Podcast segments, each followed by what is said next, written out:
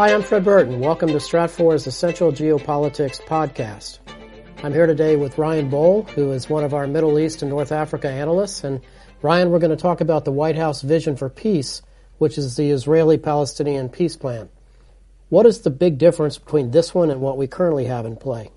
So the last Arab-Israeli peace plan was the the Arab-backed 2000 plan. Uh, the idea of that plan was to have a Palestinian state inside of the West Bank and Gaza Strip. Supposed to build on a previous peace plan from 1993, the Oslo process, which I know you've known some people who were involved in, in that prior peace plan. Oh process. yeah, I've worked a lot of the peace plans over the years, especially in the 90s. And so it's really easy for a lot of people to think, okay, this isn't a particularly different plan, or it's just yet another one that's just come along like the others. Uh, but there are some substantial differences between. What are they? one. So, for example, uh, many of the peace plans up until this point had the notion of a Palestinian state inside of the pre-1967 borders between Israel and the Arab states. This peace plan really changes those borders. It allows Israel to have territory well inside of what we consider the West Bank. It moves some Palestinian territory to along the Egyptian border. It's really creative in the way that it decides to redraw those borders. So that's one big difference. Another big difference is that this one's no longer pretending that uh, Palestinian refugees who have been outside of those Palestinian territories since 1948 or 1967 are ever going to be able to return to Israel proper. Uh, that's something that's always been supposed to be negotiated with. This peace plan basically says they won't be coming back. Um, and one of the final big differences between this plan and previous plans is that it also leaves out the Palestinians as a negotiating partner. This was negotiated between the U.S. and Israeli officials, and the Palestinians were sort of bystanders, and they're being told to accept it, uh, and that regardless of what they do, the Israelis will begin to implement it uh, on their timeline. What has been the international reaction, or what do we anticipate coming out of that? Well, uh, we've had some of the usual suspects like Iran, Turkey, uh, who have slammed the peace plan, called it something that the, they can never live by.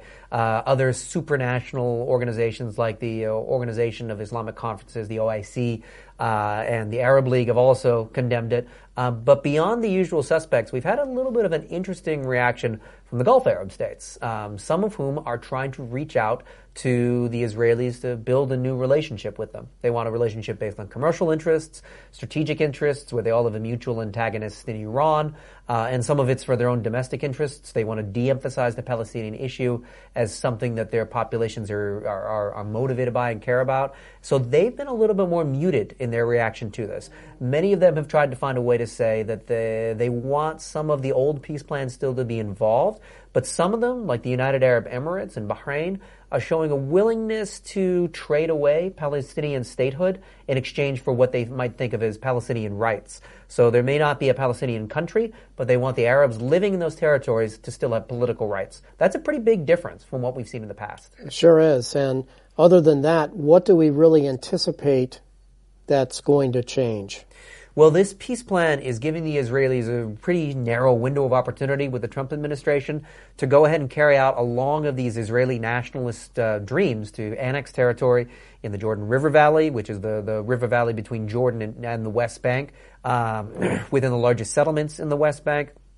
Um, within some of the smaller settlements as well. It's really about giving the Israelis an opportunity to change the borders and make it very hard to change those borders back. So we do expect in the next few months uh, to see the Israelis starting to apply sovereignty to formally annex these territories and make them part of Israel the way they have with the Golan Heights uh, and East Jerusalem. So we really do expect this to change the map in a substantial way and for it to be very hard to change the map back. What have the Jordanians said about this? So the Jordanians are one of our usual suspects who have said this is a plan that they can't live with. But the Jordanians are stuck in uh, something of a strategic conundrum.